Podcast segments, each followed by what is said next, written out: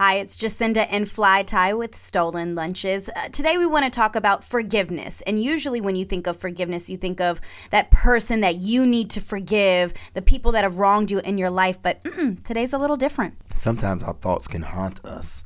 Sometimes it's hard for us to forgive ourselves. It's easy to forgive somebody else.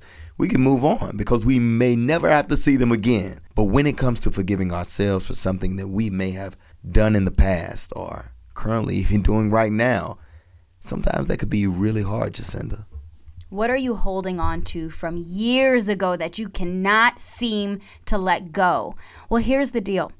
The second you did it, God already forgave you. So why do you continuously hold on to it? That seven times 70 that Jesus talked about in forgiving others, that also includes yourself. So remember, whatever you did, it's okay.